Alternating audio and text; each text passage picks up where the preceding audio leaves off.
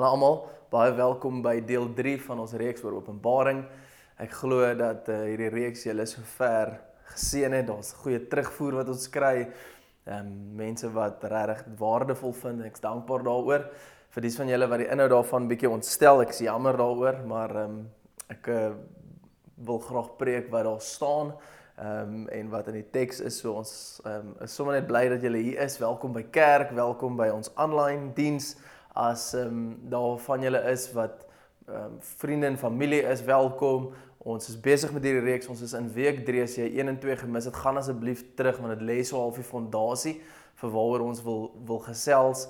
Ehm um, maar ons is in week 3 deel 3 en ek ek gaan lees uit Openbaring ehm um, 3 en en 4 of 2 en 3, 2 en 3 vandag. So, ek wil sommer maar net weer vinnig vir ons noem dat ons hierdie moet onthou dat uh, hierdie gedeelte, hierdie boek is geskryf as gevolg van die vervolging wat Domitianus en die Romeinse owerhede um, op die Christene in hedendaagse Turkye, daai tyd Romeinse provinsie van Asië uitgeoefen het.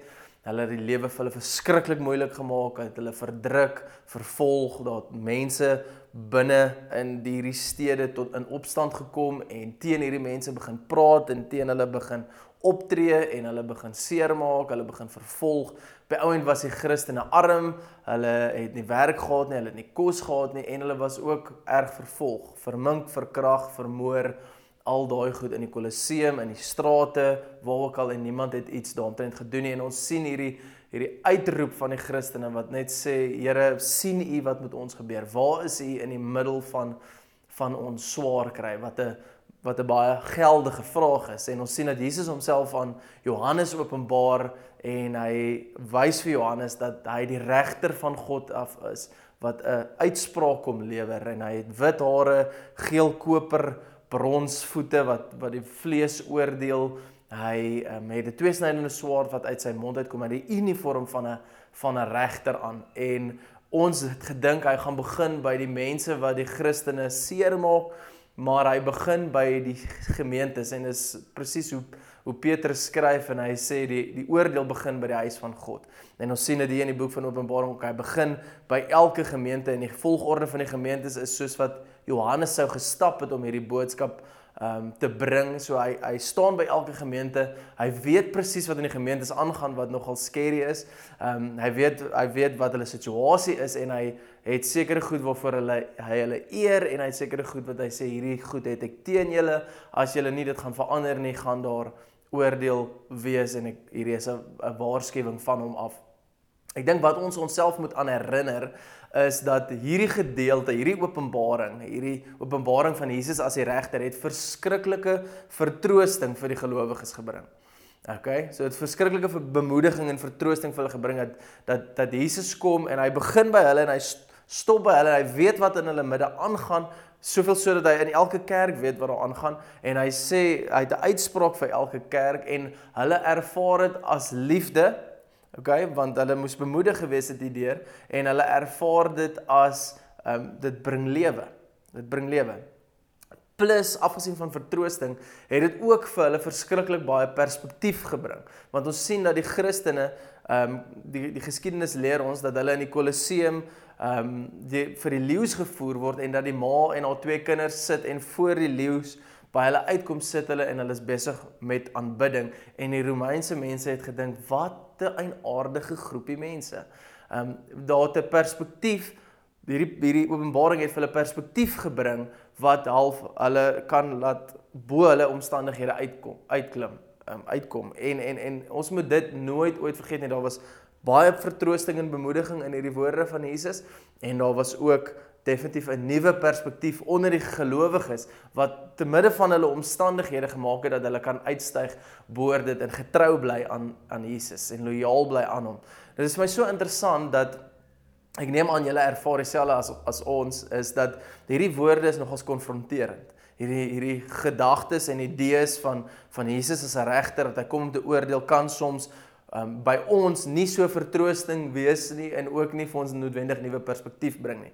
As dit doen, fantasties. As dit jou ontstel, um dan wil ek vir jou sê, gewoonlik wat gebeur is, waarheid maak jou eers seer en dan maak dit jou vry. So werk deur daai ontsteltenis, stoei so bietjie daarmee, gaan kyk na ander skrifte, gaan gaan kyk wat in die ander boeke staan en en en en settle dit. Settle hierdie waarhede in in jou hart. Maar dit is my interessant dat dit wat vertroosting was vir hulle is soms vir ons 'n aanstoot.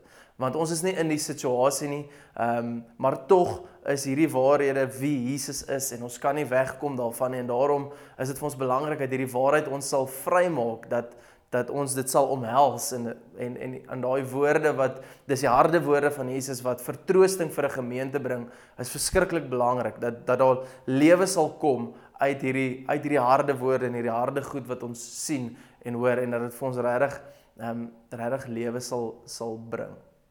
So ons gaan begin by by ehm um, die kerk in Thyatira. Julle kan saam met my lees ehm um, en dan gaan ons so stelselmatig ons het vier kerke oor, dan gaan ons so deur elkeen gaan. Skrywe aan die leraar van die gemeente in Thyatira.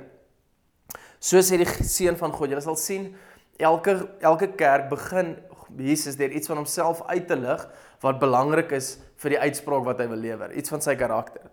So sê die seun van God wie se oë soos vuurvlam en wie se voete soos geel koper is. Okay, hier kom 'n bietjie moeilikheid.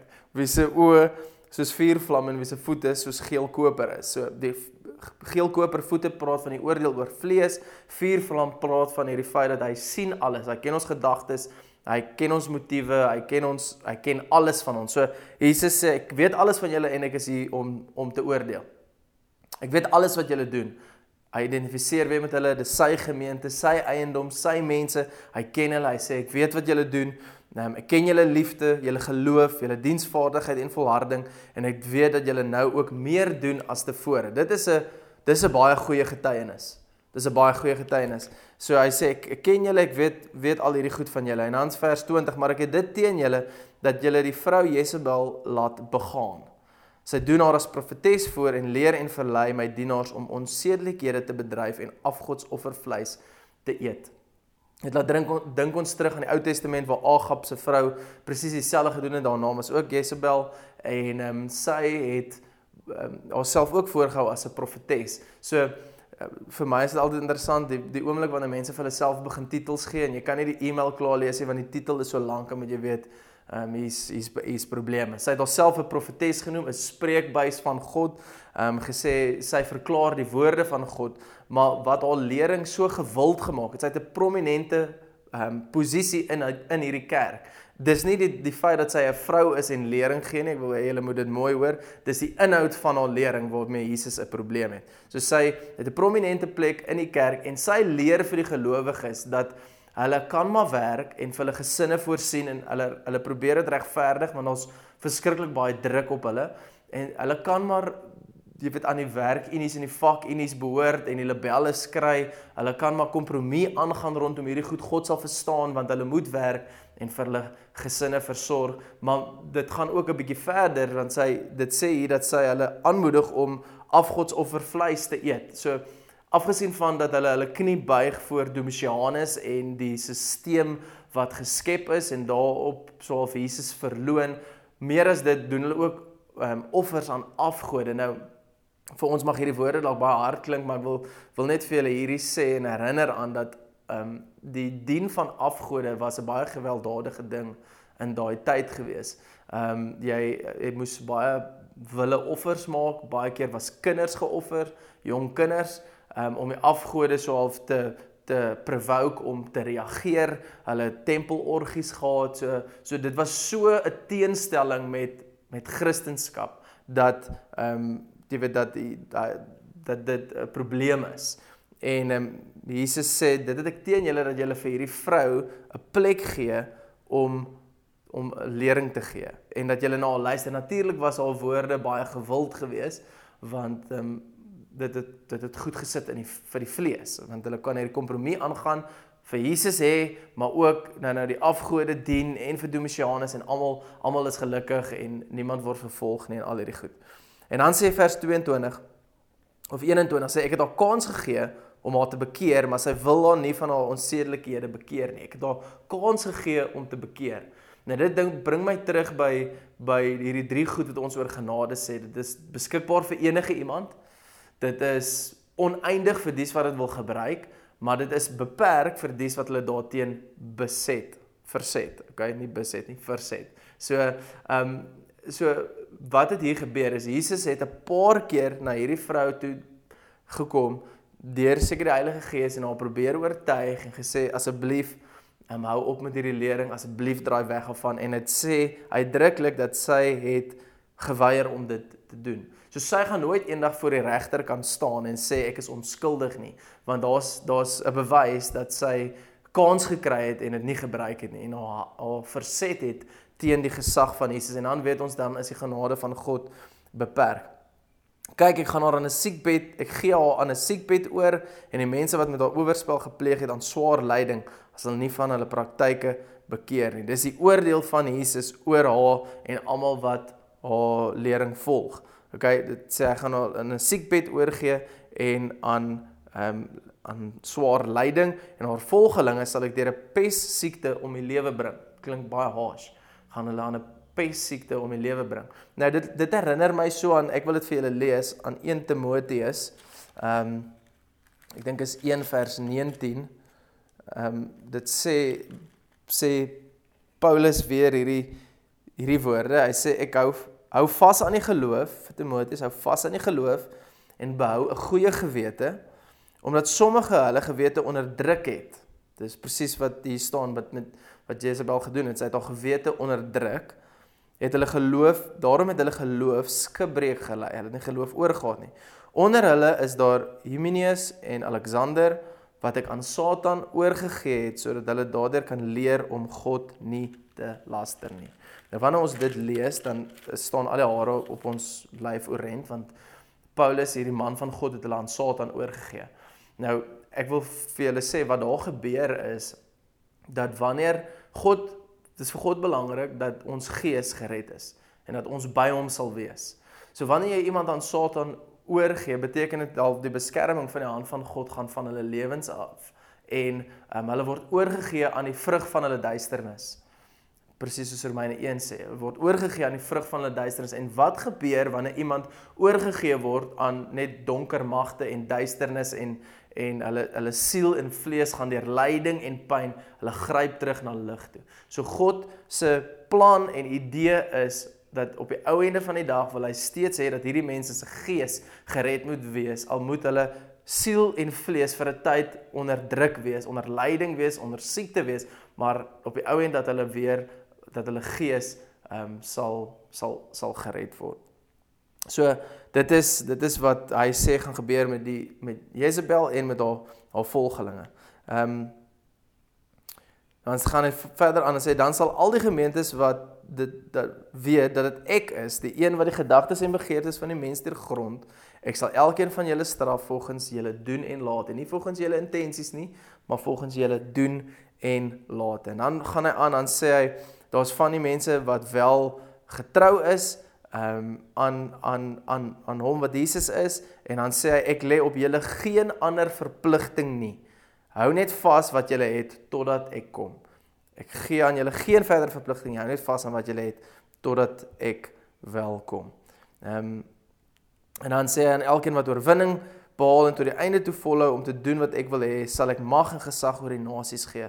Hulle sal met 'n yster septer regeer. Dis dieselfde belofte wat vir Jesus gegee is. Hulle sal kleipotte soos kleipotte stikkend slaan. Dieselfde mag en gesag het ook van my het ek ook van my Vader gekry. daarmee sal ek vir elkeen wat oorwinning behaal die môre ster gee. En praat van hierdie plek van oorwinning. En elkeen wat kan hoor moet luister na wat die Gees vir die gemeente sê. Dan kom ons volgende by die boodskap aan Sardes. Ehm um, skrywe aan die leraar van die gemeente in Sardes. So sê hy wat die sewe geeste van God Dit is die volmaakte gees van God. Die sewe gees is die volmaakte gees, die Heilige Gees en die sewe sterre. Dis die dis die leiers van die gemeente. Die sewe sterre het. Ek weet alles wat julle doen. Weereens begin Jesus, hy sê, ek weet alles wat julle doen. Ek weet dat julle die naam het dat julle lewe en tog is julle dood. Okay, dit is nie 'n goeie getuienis. Ek weet dat julle die naam het dat julle lewe, maar tog is julle dood. So so hierdie is tipies die kerk waar die mense sê 30 jaar terug het die Here dit en dit en dit in ons midde gedoen, maar dit geen getuienis van in die hede nie. So wat het hier gebeur? Hierdie Christene het ophou groei. Ehm um, daar's daar's geen bewys eintlik van enige groei en 'n gestalte van Christus wat in hulle lewe begin vorm nie. Hulle het ehm um, hulle het hulle het net net gestop. So so hy sê julle julle julle die naam dat julle lewe, maar tog is julle dood. So so met julle monde bely julle my, maar binne by julle is dit dood. En en en ek, ek ons sien hierdie baie dat as jy lank genoeg in kerk is, weet jy wat om te sê, wat om wanneer te sê, hoe om dit te sê. Hoe gaan dit? Nee, goed broer, jy weet, dit gaan altyd goed. Ehm um, of Jesus is goed, ons weet Jesus is goed, maar hoe gaan dit met jou? Ehm um, is daar nog lewe? Is daar is daar is daar bietjie werking binne in jou? Wat gebeur? Ehm um, so so ons raak soms gemaklik selfs in kerk, ons kan onsself wegsteek. Ons kan 'n maskertjie dra. Ons kan al die kerk goed doen en daar wees deel van die gemeenskap, wees nagmaal hou, worship, al hierdie goed doen, maar tog aan die binnekant is ons dood. Dit laat dink my aan seker van die skerieste verse Matteus 7:21 wat Jesus sê, en hulle gaan na my toe kom en hulle gaan sê Jesus het ons nie duiwels uitgedryf in jou naam, geprofeteer in jou naam en siekes genees en tog gaan ek vir hulle sê ek ken jou nie. So so so hulle het bely, hulle het nie net bely nie, maar hulle het ook werke gedoen en tog sê Jesus, maar ek het geen verhouding met jou nie. Ek ken ken jou nie. So dit vat amper nog 'n stap. Dit is nie net dat jy die die die lingo ken nie, maar dis ook dat jy die werke kan doen en nog steeds is daar resultate. Ehm um, okay, so die duiwels het is uitgedryf, daar's ware profesie en en mense het genees geword, maar ons is weg van Jesus af. Ons het nie meer verhouding met Jesus nie. En dan gaan hy sê, "Maar ek ken jou nie." En dis presies wat wat hier gebeur. Um vers vers 2 sê word wakker. Kom ek sê net eers voor ek reageer op word wakker. Dis presies dieselfde wat Paulus skryf vir die um vir die gemeente in Rome in die boek van Hebreërs 5 vers 12 tot 14. Julle kan dit gaan lees. Ek gaan dit vinnig vir julle noem, so min of meer wat daar staan. Dit sê dat teen hierdie tyd moes julle al leraars gewees het. Maar nou moet ek nog steeds weer vir julle die eerste beginsels van die woord oorleer. En julle moes al vaste kos geëet het, maar nou moet ek weer vir julle melk gee. Julle is geestelike kinders. Um, en ek ek dink wat belangrik is vir ons om te weet is dat jou volwassenheid nie met jou ouderdom te doen het nie. Ook nie met die ouderdom van wanneer af jy gered geword het nie. Dit het net te maak met jou gehoorsaamheid. OK? Jesus sê dit Johannes 15:5. Hy sê as jy in my is, sal jy vrug dra en jy sal by my wees. Jy sal gehoorsaam wees. God se liefdestaal en hoe hy hy wil hê ons moet lief wees is gehoorsaamheid. Daar's nie 'n ander manier nie. OK, dis dis dis dis gehoorsaamheid. So dis dis baie belangrik dat ons sal um, sal gehoorsaam wees. Dis dis dieselfde woorde wat gesê is deur die profeet Samuel vir Saul. Hy het gesê Saul het God 'n behaag in brandoffers en slagoffers. En dan sê hy nee, dis beter om gehoorsaam te wees as om al hierdie offers te bring. En dis wat skerry is van hierdie gemeente is dat hulle het nou hulle het opofferings gemaak. Hulle was bereid om dood te gaan. Hulle was bereid om vervolg te word en hulle het met hulle mond bely maar God het dit nie erken nie. OK? Want God soek gehoorsaamheid. Hy soek nie al die side shows nie, hy soek gehoorsaamheid. Dis waar jy kan sien dat ons lief is vir hom. En dan vers 2 sê word wakker. Word wakker. Ongehoorsaamheid sis jou in 'n geestelike slaap. Ongehoorsaamheid sis jou in 'n geestelike slaap. Jy word wakker, jy is onbewus, jy jy jy raak slaperig geestelik, jy jy jy niks gebeur mee nie. Ehm um, soos wat jy ongehoorsaamheid is. Geestelike dood gebeur een stappie op 'n slag. Een kompromie, een compromise op 'n slag. Een bietjie ongehoorsaam, ongehoorsaam, ongehoorsaam, ongehoorsaam. En niemand van ons beplan ooit om op 'n plek te wees waar ons ver van Jesus af is nie. Maar dit gebeur so stelselmatig. En nou kom Jesus na hierdie groep toe en hy sê ouens, julle is besig om so ver weg te drift van my af dat ek ek ek het nodig dat julle weer gehoorsaam moet wees. Ek moet nou vir julle nuwe melkies weer gee. Julle moes al vleis geëet het, julle moes al leraars gewees het, julle moes al gehoorsaam gewees het, maar daar nou nog niks vrug nie. Christus het nog nie gestalte binne in julle geneem het. Klink ook soos die gemeente in Korinthe. Jy het al hierdie gawes, maar niks karakter nie. Sê jy moet karakter vorm. Jesus moet gestalte neem binne in julle word wakker en versterk wat nog by julle oorgebly het, wat op die punt staan om dood te loop. Wat julle doen vind ek nie goed genoeg vir die oë van my God nie. Hulle maak die opofferings, hulle hulle betaal die prys vir vervolging, maar maar Jesus sê dis nie goed genoeg nie. Hoekom? Want hulle is nie gehoorsaam nie. Ons weet nie presies wat die omstandighede was en hoekom hulle nie gehoorsaam was nie. Ons neem aan ehm um, jy weet hulle het maar so oor tyd ook net begin inpas by die wêreldstelsels en strukture.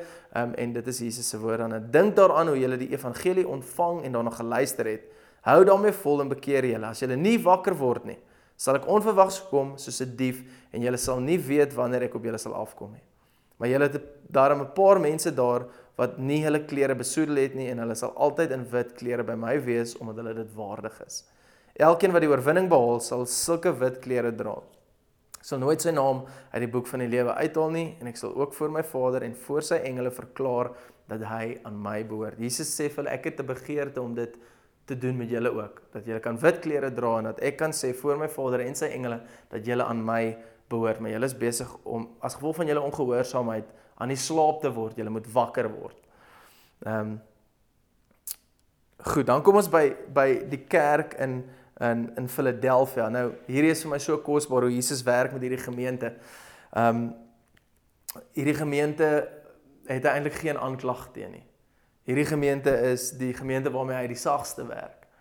En hy sê basies vir hulle net hou net vas, hou net aan. Julle getuienis is goed, julle julle is julle wat julle doen is goed, hou net vas. Skryf aan die leraar van die gemeente in Philadelphia, so sê die heilige die ware God. Hy wat die sleutel van Dawid het wat die deur oopsluit en niemand sal dit weer toesluit nie en dit toesluit en niemand sal dit weer oopsluit nie. Daar was 'n groep Jode binne in hierdie kerk wat verskriklike druk op hierdie Christene gesit afgesien van die druk wat hulle van buite af gekry het. Hierdie groep Jode het gesê ons het die verbond met God. Dis die vals kerk wat ons gesê het in in in verlede week se boodskap en en jy moet die wet onderhou en al hierdie goed doen dan sal jy sal jy gered wees. En as jy hierdie goed doen dan gaan jy toegang hê tot die koninkryk. En wat Jesus hier sê, hy hou homself voor. Hy sê ek het die sleutels van Dawid. Ek bepaal wie toegang het tot die koninkryk. Nie die Jode nie, ek. Is dit is dit mooi nie? En ek het vir julle 'n deur oopgesluit en niemand kan dit ooit toemaak nie. Ek weet alles wat julle doen. Hy sê wie ek ken julle, ek weet alles wat julle doen. Kyk, ek het 'n deur vir julle oopgesluit en nie dat jy en en niemand kan dit weer toesluit nie. Niemand kan dit weer toesluit. Dis daai deur van toegang tot die koninkryk van God. Ek het dit oopgesluit en niemand kan dit toesluit. Die Jode met hulle tradisies en rituele en goed kan dit nie toesluit nie. Ek weet dat jy min krag het. Praat met hulle so amper soos 'n op 'n vaderlike manier. Ek sien so of hierdie kerk op sy skoot sit en hy omhels hulle. Hy soos hy ek weet julle het min krag. Ek weet julle het al baie verduur vir my en vir die evangelie en uh, julle het min krag. En tog het julle aan my boodskap vasgehou en my nie verloon nie. 'n Ongelooflike getuienis wat hierdie kerk het. Kyk, ek beskik dat die en hier is die beloftes wat hy nou aan hulle begin maak. Ek beskik dat van die lede van die sinagoge van Satan, die mense wat daarop aanspraak maak dat hulle Jode is en dit nie is nie, maar lieg. Kyk, ek sal maak dat hulle dat hulle kom en voor julle kniel en erken dat ek julle liefhet. So Jesus sê ek sal maak dat hierdie klomp Jode wat julle so vervolg, erken dat ek julle as 'n groep Christene wat die weg van Jesus volg, liefhet. Omdat julle aan die boodskap van my volharding in lyding vasgehou het, sal sal ek julle ook vashou in die tyd van beproewing wat oor die hele wêreld kom. Jesus sê daar gaan moeilike tye oor almal kom, maar ek gaan julle vashou. Gaan kom om die bewoners van die aarde op die proef te stel. Ek kom gou, hou vas van wat julle het sodat niemand julle kroon sal wegvat nie. Hou vas wat julle het sodat niemand daai kroon kan wegvat nie. Elkeen wat die oorwinning behaal, sal ek 'n pilaar. En daar's drie beloftes wat Jesus daar vir hulle gee. Hy sê vir hulle ek sal vir julle 'n nuwe naam gee, die naam van God. Julle is God se eiendom. Ek sal vir julle die naam van die nuwe Jerusalem wat die hemel is, ehm um, wat die bruid van Christus is, sal ek vir julle op julle skryf en ek sal ook vir julle die nuwe naam van Christus gee wat praat van 'n volle openbaring van van wie Christus is. So hy sê ek sal julle vashou in die tyd van beproewing. Ek sal hierdie klomp Jode voor julle laat kniel en ek sal as julle oorwin tot die einde as julle vashou en julle die kroon van lewe sal ek hierdie name, drie name, die nuwe naam van van die nuwe Jerusalem, die naam van God en die naam van Christus sal ek op julle skryf en vir vir julle gee. Dis 'n baie mooi getuienis van van hierdie kerk en hoe Jesus met hulle werk. En dan die laaste een ehm um, is die beste vir laaste. Dis die kerk van Laodicea en skrywe aan die leraar van die gemeente in Laodicea. Ehm um, so sê die Amen, die geloofwaardige en die ware getuie. Hy deur wie God alles geskep het. Jesus Jesus sê hy is die ware getuie. Hy het alles geskep en hy is die een wat wat wat getuig van wie God is. En hoekom hoekom hou hy homself so voor want hulle getuienis is in gedrang. Nou wat interessant is van hierdie dorp is dat dit 'n baie welvarende dorp was dat hulle baie hulle bankwese was baie sterk, hulle het baie met buitelandse valuta gehandel.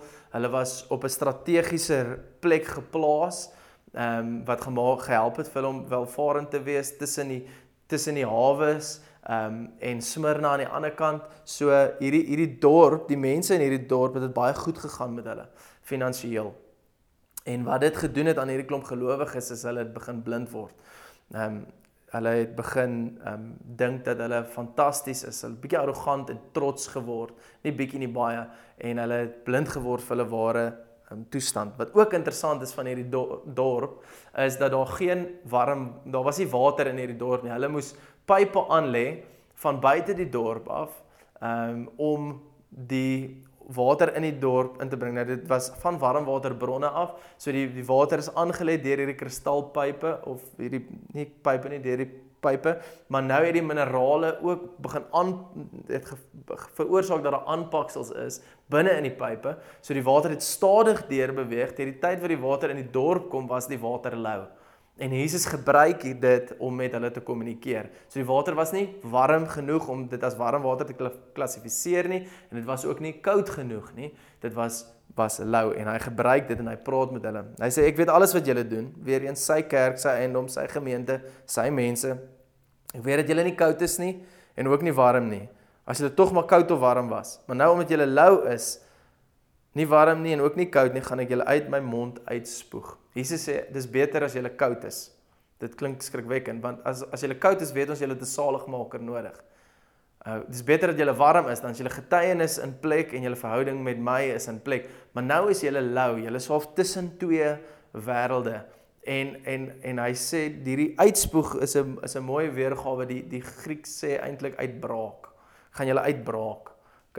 Ehm um, want julle sê ons is ryk, skatryk en ons het niks meer nodig nie. Hy sê hierdie is hoe julle dink. Julle is ryk, skatryk, julle het nie meer nodig. Jy is nie meer afhanklik van my nie want dit gaan finansiëel goed met julle.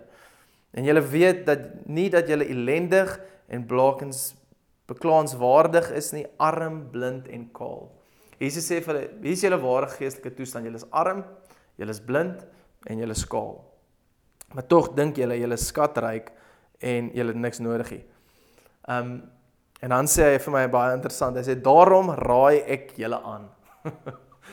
Dis my so so mooi. Ek, as ek my seun straf beloof en ek sê vir Jonathan, ek raai jou aan om jou speelgoed in jou kamer te gaan optel. Dan weet Jonathan dat dit is nie net 'n voorstel nie. Dit is 'n opdrag wat as dit nie uitgevoer word nie, gaan daar serieus gevolge wees. So Jonathan, ek raai jou aan gaan tel nou, dis die laaste keer wat ek hierdie sê, jou speelgoed in jou kamer op. En Jesus praat so met hulle. Hy sê ek raai julle aan. Okay, as jy ooit hierdie woorde hoor, sit regop en luister. Ek raai ek raai julle aan om by my goud te koop wat deur die vuur gelouter is. Hy praat van hy praat eintlik hier van geloof wat onder beproewing is. Hy sê julle het nie regtig geloof nie. Ehm um, sodat jy ryk kan word regtig ryk, nie fisies ryk nie, dat jy geestelike rykdom sal hê. En ek koop wit klere sodat jy hierdie klere verwys na klere van geregtigheid, kleed van geregtigheid. Koop wit klere by my sodat jy hulle kan aantrek en julle skande, julle naaktheid nie gesien kan word nie. En koop oogsalf om aan julle oë te smeer sodat jy kan sien. Dis 'n belangrike les wat ons leer hierso is dat geestelike trots, arrogansie veroorsaak blindheid geestelik dat jy's onbewus. Hierdie groep mense is onbewus van hulle ware toestand en dis scary. Hulle is onbewus en hom kom Jesus baie baie harde manier na hulle toe en sê ouens julle Julle het geen idee wat in julle lewens aangaan nie. Julle is onbewus. Julle is ehm um, julle is trots en arrogant en daarom kan julle nie sien nie. Koop hierdie oorsalf by my. Smeer dit aan sodat julle weer vir eerste keer kan sien. Ek bestraf en tug elkeen wat ek liefhet. Presies wat Hebreërs sê. Hy sê hierdie ek straf julle en tug julle want ek is lief vir julle en ek wil hê julle moet vuurwarm wees. Nie koud nie want dis waartoe julle gaan. Nie lou nie, maar vuurwarm. Ek straf julle want ek is lief vir julle. Ehm um, laat dit dan vir julle erns wees en bekeer julle. Kyk, ek staan by die deur en ek klop. Dit is vir my baie interessant. Jesus staan buite die huis. Hierdie groep is op die rand van genade. Hulle is al by by die derde een wat sê as jy genade is beperk vir dies wat hulle verset daarteen. Jesus Jesus klop. Hy het al 'n paar keer met hierdie groep gelowiges gepraat en hy staan buite die huis, nie meer in die huis nie. Staan buite die huis en hy klop. Hy sê as julle my laat inkom, sal ek saam met julle feesmaal hou, maar julle moet vir my die deur oopmaak. Julle moet kies om julle knie te buig en julle te laat bekeer sodat ons weer gemeenskap kan hê en een kan wees. Kyk, ek staan by die deur, ek klop. As iemand my stem hoor en die deur oopmaak, sal ek by hom ingaan en saam met hom die feesmaal hou en hy saam met my. En dan as elkeen wat oorwinning behaal, sal ek sal ek saam met my op die troon laat sit. So Jesus sê as jy vir my die deur oopmaak, ek het ek het 'n behoefte en 'n begeerte aan intimiteit met julle, maar ek staan buite die huis, ek klop en ek staan al lankie. Ek klop. Dit voel dit voel vir my uit hierdie uit hierdie gedeelte dat Jesus is al 'n tydjie buite die huis. En hy kan wegstap van die huis af want hy het vir die eerste gemeente gesê ek sal julle lampstonder van julle af wegvat. Hy kan wegstap en hulle het 'n kans om van sy genade gebruik te maak en hulle knie te buig en te sê ons wil onsself laat bekeer. Ons is blind. Ons is hierdie is ons ware toestand. Ons is trots en arrogant en ons wil ons wil sê dat U is in beheer en U sit sit op die troon. En dit is die die sewe kerke waar Jesus sy oordeel begin. Ek wil afsluit en vir julle Matteus 17 lees. Ek dink hier is my so 'n opsomming van die gevoel wat ons het as ons hierdie hierdie kerke um, se stories hoor en lees wat Jesus vir hulle sê. Is um, hierdie gedeelte waar Jesus vir Petrus en Jakobus vat na hierdie berg van verheerliking toe en God aan hulle verskyn en Moses en Elias daar en God sê iets baie baie kosbaar en belangrik vir hulle wat vir ons ook belangrik is. 6 dae vers 1 tot 8. 6 dae later het Jesus vir Petrus en Jakobus en sy broer saamgeneem en hulle op 'n hoë berg gebring waar hulle alleen was. Daar het sy voorkoms voor hulle oë verander.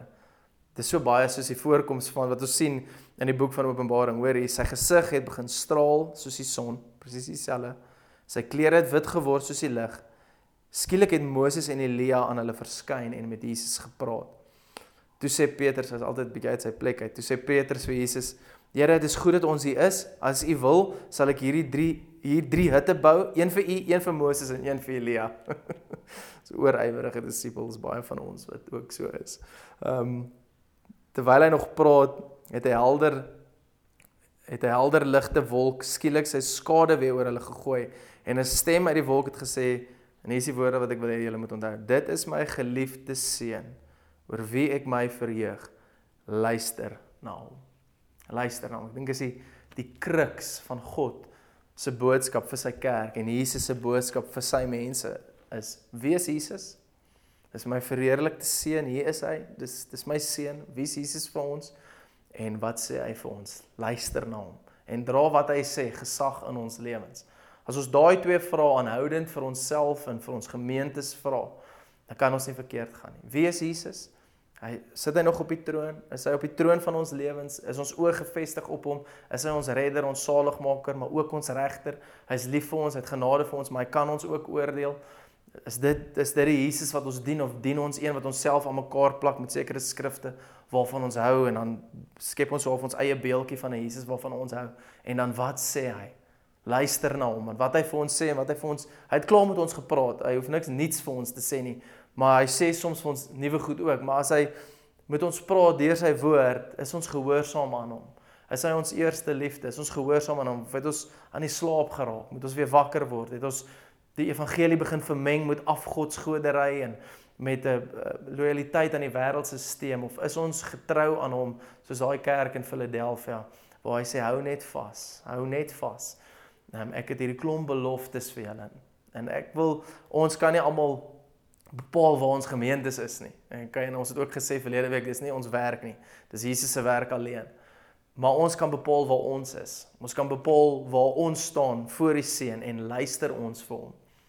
Of is ons gesis in 'n uh, geestelike slaap as gevolg van ons ongehoorsaamheid? En dis my gebed vir ons is dat ons sal leer om gehoorsaam te wees en sal stap daarin en sal sê hy is belangrik. Die seun is belangrik. En jy gaan sien volgende week ongelooflik die lam op die troon van God.